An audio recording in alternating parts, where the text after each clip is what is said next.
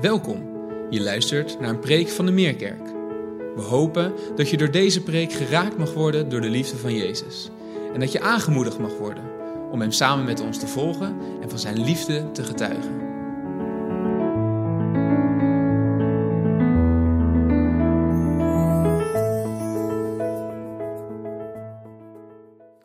Op u, mijn heiland, blijf ik hopen.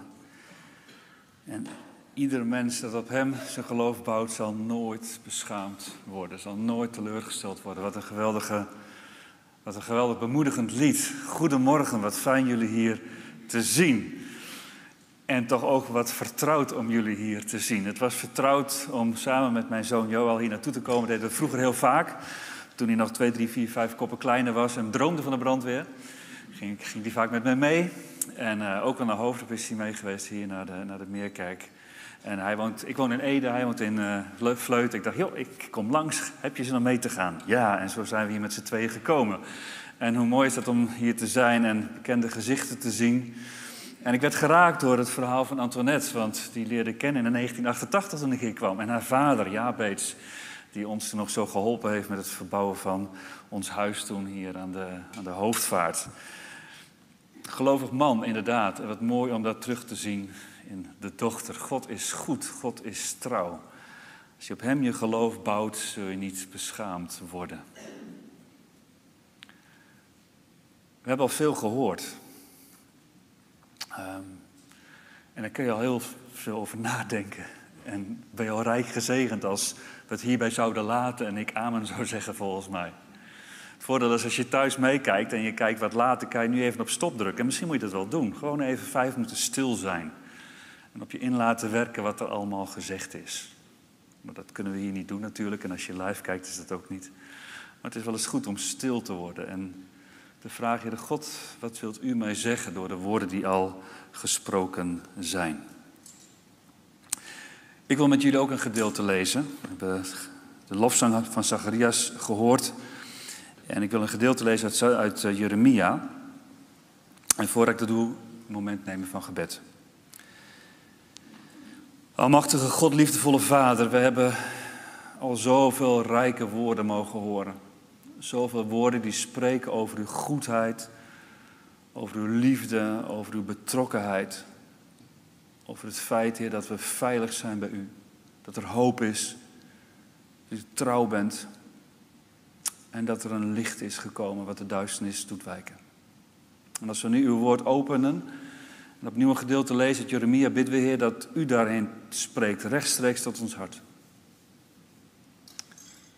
Heer, misschien zitten we al best wel vol met wat we gehoord hebben. Maar Heer, we willen ervoor kiezen om alert te blijven naar wat u te zeggen heeft. U, de levende God. De God van de hoop, de God van het leven en het licht. In Jezus' naam, amen.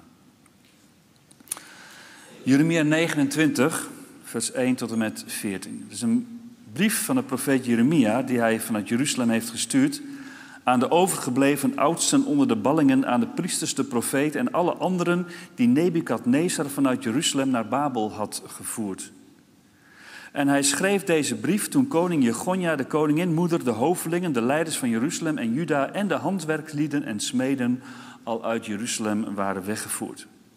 En hij liet hem bezorgen, die brief, door Elasa, de zoon van Savan, en Gemaria, de zoon van Gilkia, de gezanten die namens koning Zedekia van Juda naar koning Nebukadnezar in Babel reisden. En de brief had de volgende inhoud.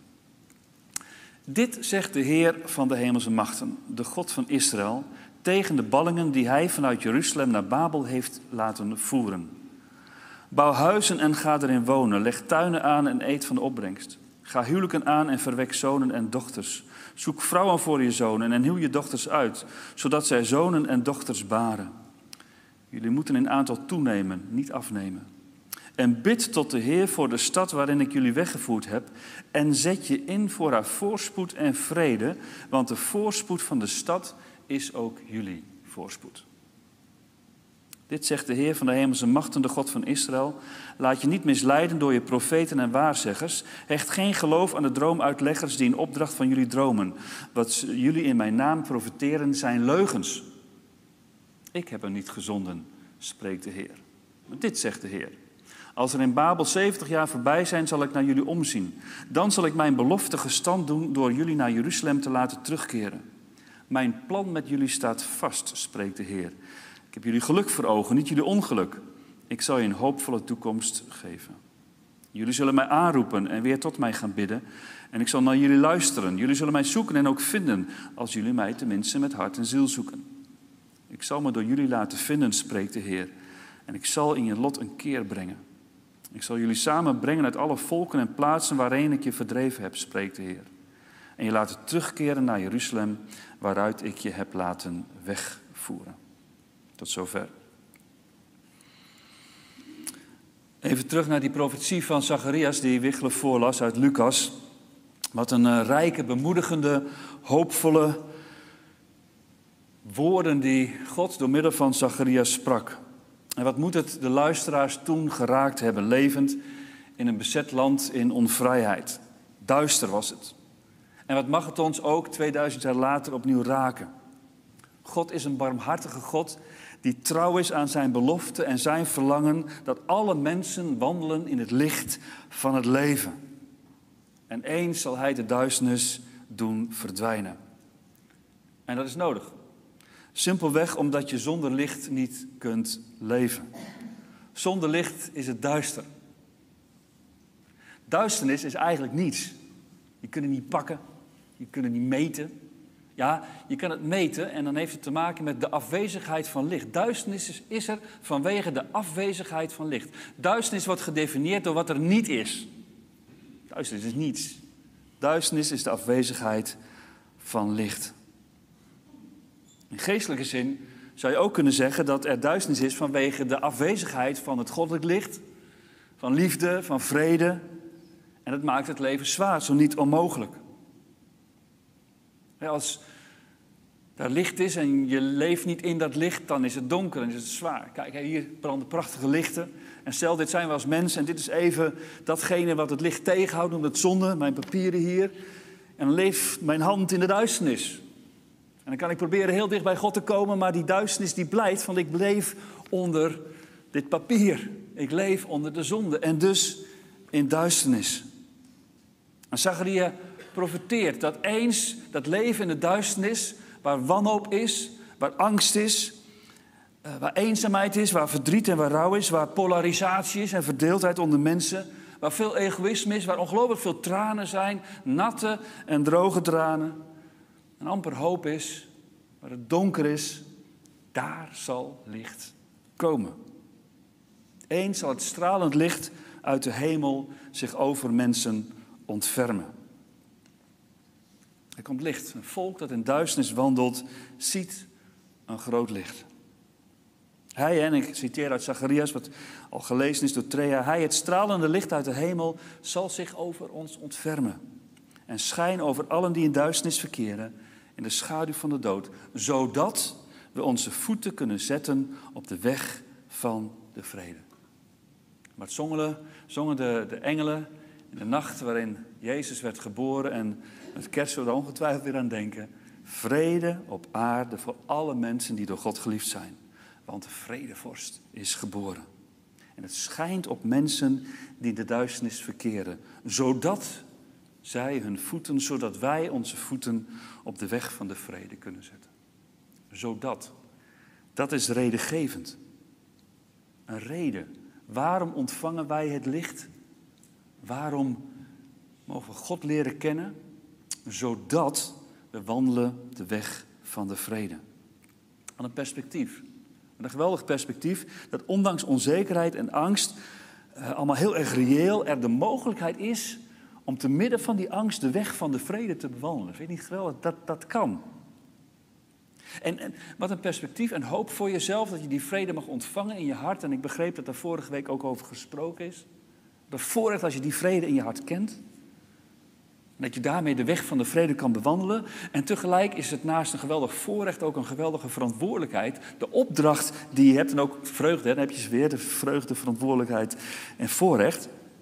Ook een geweldige vreugde voor jezelf en een verantwoordelijkheid om die vrede ook door te geven aan anderen. Dat is een opdracht om die vrede te geven ook aan anderen.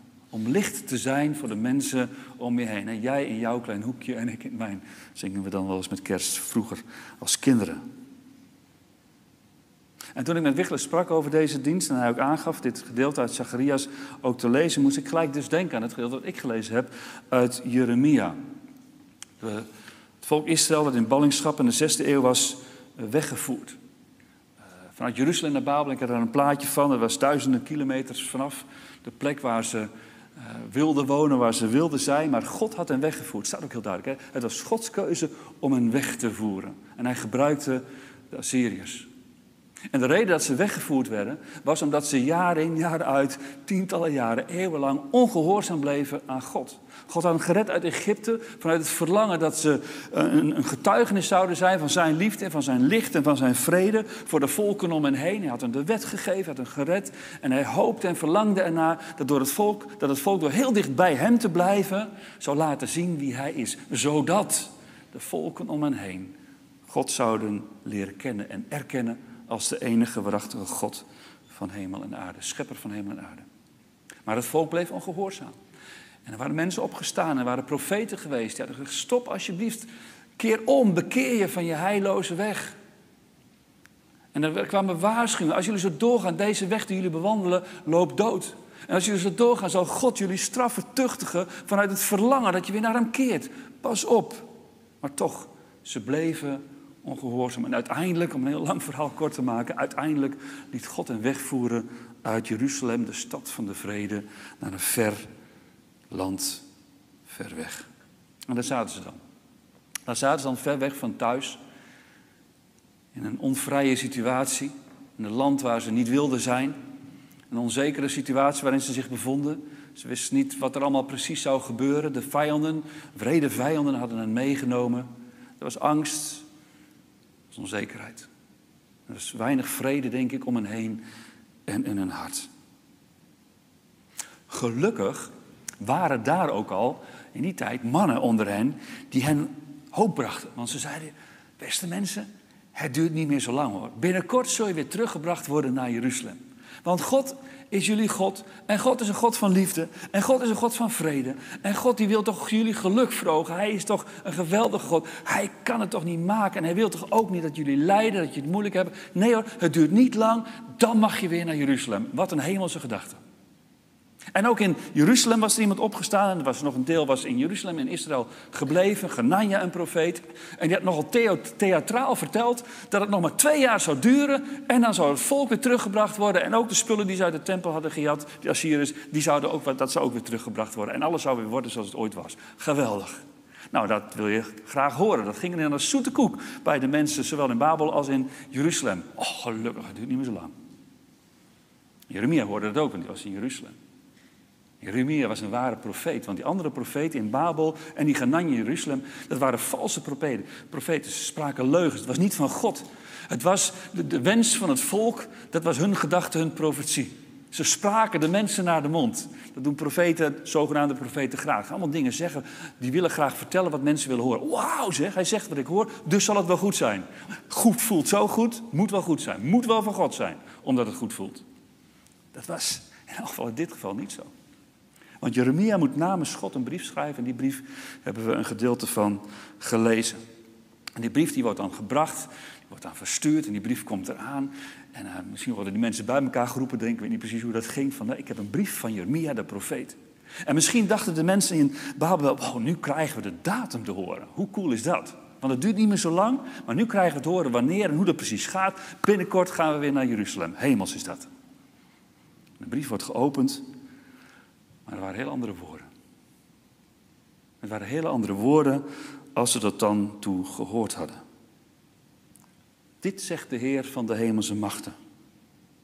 Dan wordt er nogal wat gezegd, hè? God is aan het woord.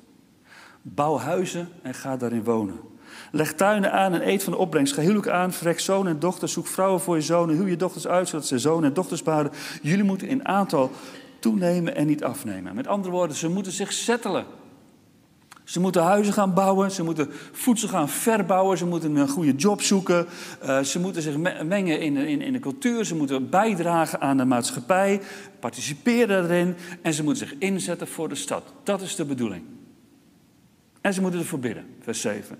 Bid tot de Heer voor de stad waarin ik jullie heb weggevoerd. Ze worden uitgedaagd en ze krijgen de opdracht om te bidden voor de stad waar ze eigenlijk helemaal niet wilden zijn, waar ze van baalden.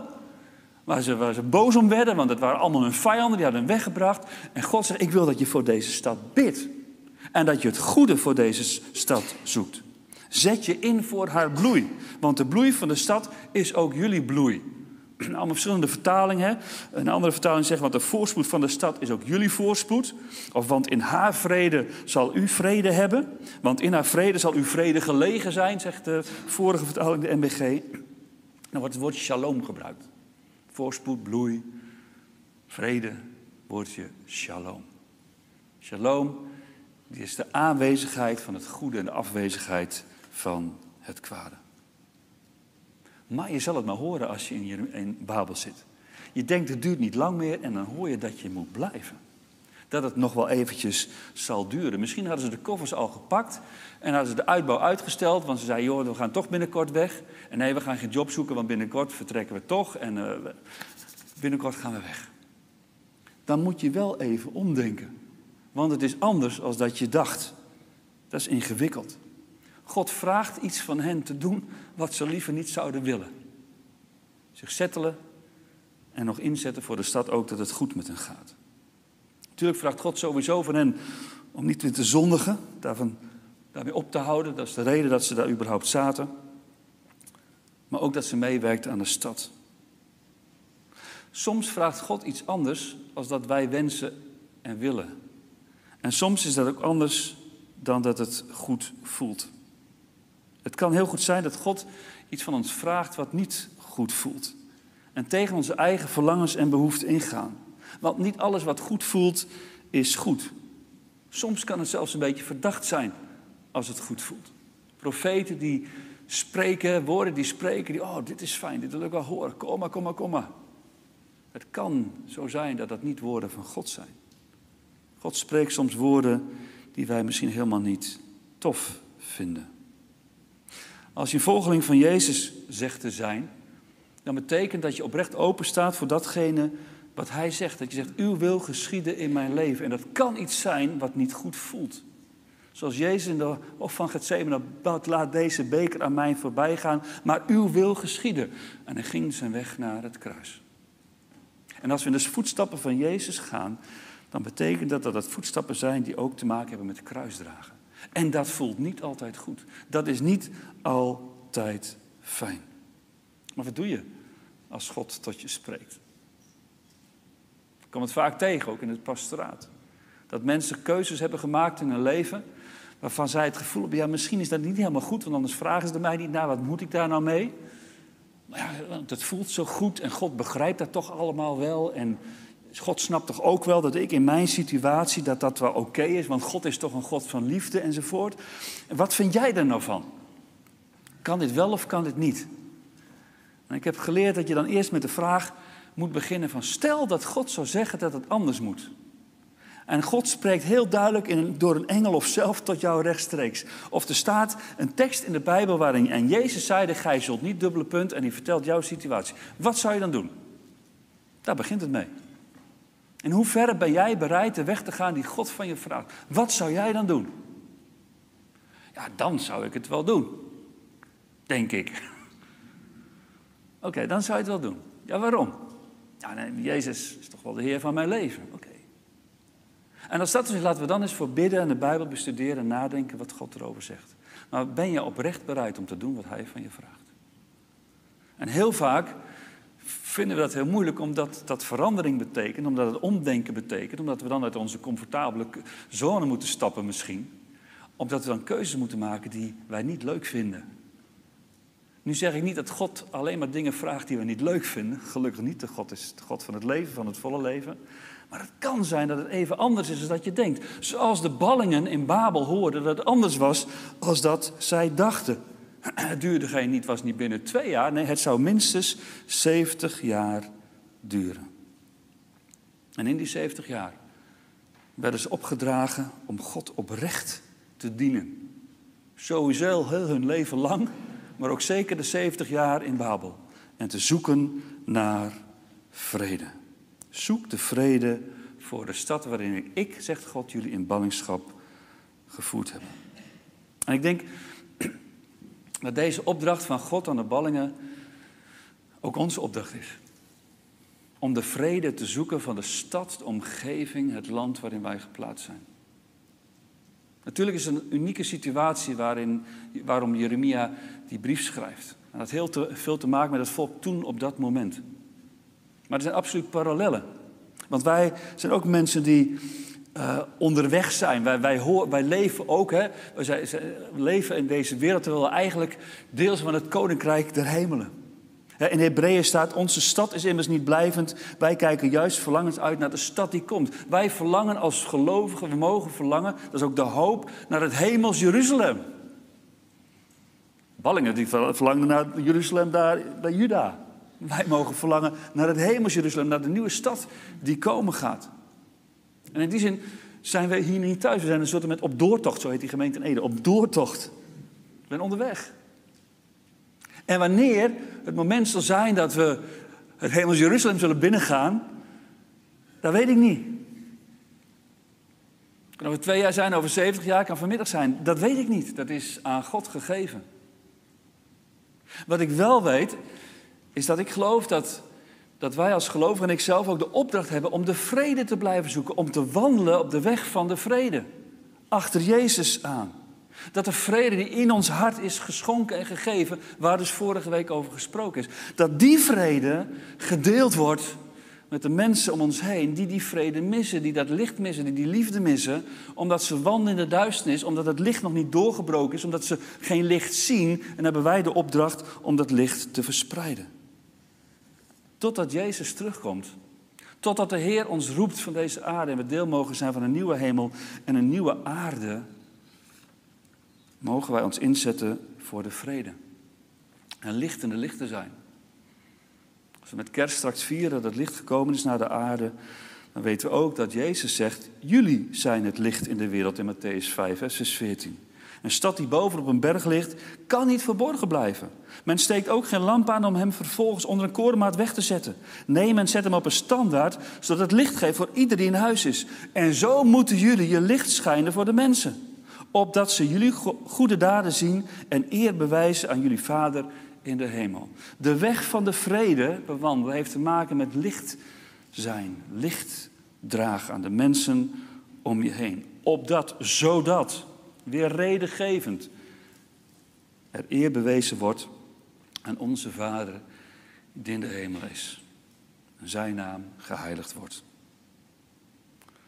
Vrede brengen op de plaats waar je woont. Je inzetten voor een goede samenleving.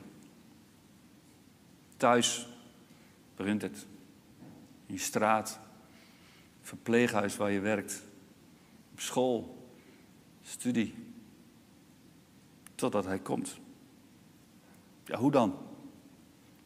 De vrede te geven. Ik wil mooi zeggen dat de naamgenoot van Zacharias, de vader van Johannes, de profeet Zacharias, het Oude Testament, die spreekt daar ook over. Over die vrede en wat je daar moet doen. En dat gedeelte wil ik ook lezen uit Zacharias 7. Dus de profeet Zacharias, een andere profeet Zacharias. Die zegt, jullie weten wat de Heer bij monden van de vroegere profeten heeft gezegd toen Jeruzalem en de omliggende steden nog bewoond en vredig waren. En ook mensen woonden in Negev in het Heuvelland. En jullie weten wat hij toen heeft gezegd. Herinner je het nog? En nu zegt de Heer het nogmaals, bij monden van mij, zegt Zacharias. Dit zegt de Heer van de hemelse machten. Spreek eerlijk recht. Spreek eerlijk recht, hè? Wees goed en zorgzaam voor elkaar. Onderdruk geen weduwe en wezen en ook geen vreemdelingen en armen. En wees er niet op uit om een ander kwaad te doen.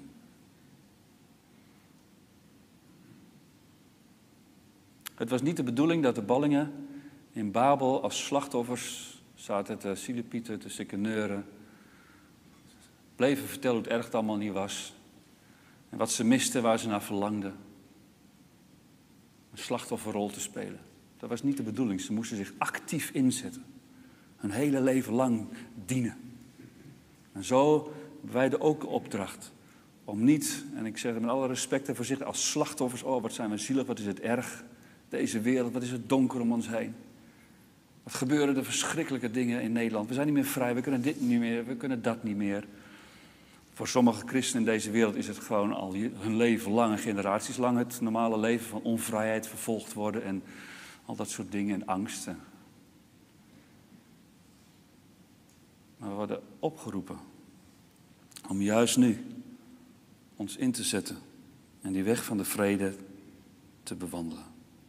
Te blijven zoeken naar het geluk en het goede voor de ander. Door vriendelijk te zijn, door kaartje te sturen, door te bidden voor elkaar, voor de mensen om je heen, door te kijken, kan ik iets voor jou doen? Wij kijken een serie, hoe heet het, Nieuw Amsterdam, over een dokter in een ziekenhuis. Leuke serie. En die vraagt, what can I do for you? Dat zijn stomme vragen. Wat kan ik voor je doen? Nou, die bewandelt de weg van de vrede. Wat kan ik voor jou doen? Hoe kan ik iets voor jou betekenen? Mooi. Wat kan ik voor je doen? Door vriendelijk te zijn, hallo te zeggen. Ik heb 30 jaar in het Westen gewoond. Begon hier in 1988 in Hoofddorp en toen in de buurt van Rotterdam en heel lang in Utrecht en nu in Ede. En wat opvalt is dat mensen hallo zeggen als je in je wijk loopt. In het begin schrik je daarvan, van moet je iets van mij? Helemaal niet gewend, joh. Dat doen ze in het Westen niet zo. Misschien omdat er heel veel mensen zijn, weet ik niet. Maar in Ede, als ik daar wandel, zeggen mensen hallo. Dan ga ik hallo terug. Hallo, zeg ik dan. Met oefenen. Hallo. Oh nee, dat gaat wel goed hoor. Maar dan heb je dat is leuk, dan heb je gelijk contact. Zeg wat vaker hallo. Vorige week was het Wereldhallo-dag, wist je dat? Moest je aan 10... Ja, serieus. Vorige week zondag was de Wereldhallo-dag. En dan was de uitdaging om 10 mensen die dag hallo tegen te zeggen. En ze hebben dat ooit 45 jaar geleden ingesteld om de wereldvrede te bevorderen. Is niet prachtig? Nou, zeg dat vaak hallo. Ook tegen de mensen die je niet kent. Misschien schrikken ze hier in de buurt. Gewoon doorgaan. Weet je, jij en ik, wij kunnen de wereld niet veranderen. We kunnen het hele gedoe rondom corona allemaal niet veranderen. We kunnen onze verantwoordelijkheid nemen, absoluut. Maar we kunnen wel in de omgeving waar God ons geplaatst heeft, thuis, op ons werk of waar dan ook, verschil maken. En ook in de gemeente. In Galaten staat, laten we dus in de tijd die ons nog rest, totdat Jezus terugkomt, zolang we hier op aarde mogen leven, voor iedereen het goede doen. Vooral voor onze geloofsgenoten. Laat deze gemeente, laat dat een plek zijn die bekend staat omdat mensen van elkaar houden, aandacht hebben voor elkaar. Waar andere mensen denken van, hé, wat hebben die toch? Vragen gaan stellen. Blijf betrokken bij de gemeente, juist nu in deze moeilijke tijden. Zorg dat je betrokken blijft en aanhaakt. Een hele grote zorg is vandaag voor veel kerkleiders, veel gelovigen. Steeds meer mensen die haken af, die zien er niet meer, ook als ze wel kunnen komen in de dienst. Alsjeblieft, laat jij niet degene zijn. Je hebt de gemeente nodig en de gemeente heeft jou nodig om die vrede te laten zien. Tot slot. Jeremia die stuurt die brief. En ik denk dat die balling het even moest laten bezinken. Wow, nog 70 jaar. Ik ben nu 34. Ja, dat zal waarschijnlijk betekenen dat ik nooit Jeruzalem meer zal zien. We herkennen allemaal, die tekst is een van de meest populaire teksten wereldwijd onder christenen. Vers 11, mijn plan met jullie staat vast, spreekt de Heer. Ik heb jullie geluk voor ogen, niet jullie ongeluk. Ik zal je een hoopvolle toekomst geven. En we denken allemaal dat het in zit, dat het nu in ons leven zo zal gebeuren. Want God wil toch geen lijden enzovoort. Een hoopvolle toekomst. Het is heel erg nu. De ballingen die het horen, die horen ook daarbij van nee, ja, zorg dat het goed met de stad gaat, zal het ook goed met jullie gaan. Maar Jeruzalem zullen jullie niet zien. Dat is pas de volgende generatie, na 70 jaar. Als jullie serieus mij blijven zoeken, dan zal ik me laten vinden. En dan zal ik jullie lot een keer brengen. Die hoopvolle toekomst, die is er zeker. Maar misschien maak jij het in dit leven ook niet mee. Datgene waar je naar verlangt, wat je het liefste wil. Misschien is dat niet aan jou gegeven. Er zijn veel mensen, ook broers en zussen van ons, gelovigen, die ziekte meemaken, die lijden meemaken, die gevangen gezet worden, die geen leuk leven hebben, voor wie deze wereld een hele bizarre, vervelende plek is om te wonen. En bij leven geen geluk meemaken. Maar de belofte van God is dat je eens wel dat geluk, die vrede ten volle zult meemaken. Er is een hoopvolle toekomst, nieuwe hemel en een nieuwe aarde. Het komt, maar dat wil niet automatisch zeggen dat het nu komt. Maar alsjeblieft, omdat je weet dat wat er komt, hou vast en bewandel de weg van de vrede. Want God heeft inderdaad ons geluk voor ogen en geeft ons een hoopvolle toekomst. Het komt, het is beloofd, het licht is gekomen en eens komt Jezus terug. Want Advent bereiden we ons niet alleen voor op het herinneren van dat hij geboren is met kerst. Maar bereiden we ons ook voor en worden bepaald bij de komst die nog zal komen als Jezus ooit terugkomt naar deze aarde. En alle dingen helemaal nieuw zal maken.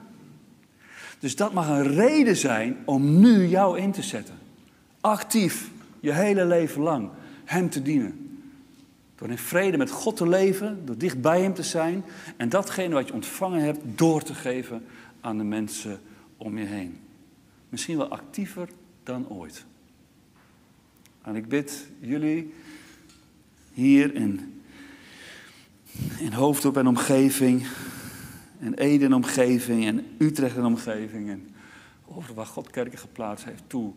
Dat wij zullen opvallen. Omdat we lichtende lichten zijn, omdat we de vrede zullen brengen. En dat ons enthousiast maakt. Want ik herken wat Wichler zegt. Soms is het ook voor leidende gemeenten erg ingewikkeld. Je moet allemaal blij en optimistisch en hoopvol zijn. En zo voelt dat niet altijd, want je moet steeds erbij stellen. Bid. En blijf bidden voor het leiderschap van gemeenten en van kerken. Draag je steentje bij. En zorg dat door wie jij bent en wat jij doet, de vrede steeds meer zichtbaar, voelbaar, tastbaar wordt voor de mensen om je heen. En dat kan, omdat God door zijn geest in en bij je woont. Heere God, dank u wel dat we voor u mogen staan. Met een toekomst vol van hoop. En ja, er zijn heel veel vragen die we hebben. We snappen er soms helemaal niks van. Het is soms zo donker om ons heen, maar ook zo donker in ons hart. En dank u wel, Heer, dat u dat weet, dat u dat kent. En dat u ook nu tot ons zegt, kom bij mij. Ik zal je geven wat je nodig hebt. We danken u, Heer, dat het licht heeft geschenen en schijnt in het duister. En dat we met elkaar mogen toeleven naar kerst. Om te herinneren dat u, Heer Jezus, Zoon van God, naar deze aarde in het donker bent gekomen om licht te brengen. En waar licht is, daar heft de duisternis zich op. En ik wil u danken, Heere God, dat u in het hart van zoveel van ons die luisteren, die kijken, heeft geschenen. En dat het duisternis heeft doen wegvagen. En dat, Heer, hoe dichter we bij u zijn, hoe meer we ons leven en ons hart laten beschijnen door uw hemels licht, hoe meer het duister zal wijken tot het moment, Heer Jezus, dat u terugkomt. En we zullen wandelen in het licht van het leven voor eeuwig. Heer, dank u wel dat we een hoopvolle toekomst hebben. En ook al voelen we dat niet altijd in het nu en is er lijden. En ook al betekent het misschien dat we in dit leven zullen blijven lijden en het anders zal gaan als we het liefst zouden wensen. Zoals vele ballingen horen van ja, jullie zullen hier blijven en sterven in Babel. Heer, bidden we dat die hoopvolle toekomst, wat zo rijk is, de toon mag blijven zetten van ons leven in het hier en nu. Dat we blijven meewerken aan de vrede. Heer, op de plek waar wij zijn, gesteld door u. Dat we lichtend licht mogen zijn. Dat we mogen opvallen vanwege onze vriendelijkheid. Vanwege onze goede inbreng. Heer, en als we weinig mensen zien en kunnen zien, Heer, dat we oprecht bidden voor de mensen die misschien bij ons een raam voorbij gaan. We bidden, Heer, voor de kerk, voor mensen in nood. En dat we op die manier meebouwen aan uw koninkrijk. Heere God. We willen het goede doen, omdat u de goede God bent en u onze goede Vader bent en we u hebben mogen leren kennen. En omdat u door uw geest in ons woont. We willen een moment stil zijn nu en we willen vragen of u in die stilte wil spreken tot ons. En misschien een woord of een gedachte naar boven wil brengen die echt te maken heeft met ons leven. Wat u van ons vraagt of u ons bemoedigt. Heer, wilt u spreken.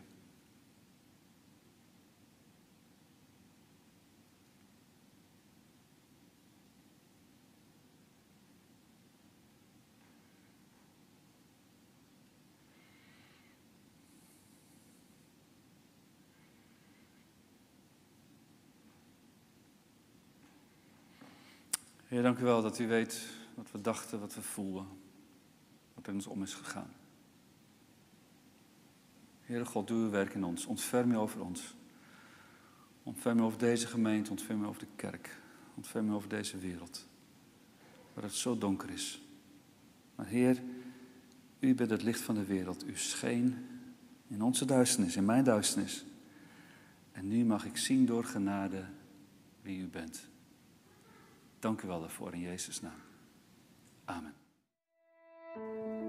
Fijn dat je hebt geluisterd. Voor meer informatie ga naar www.meerkerk.nl.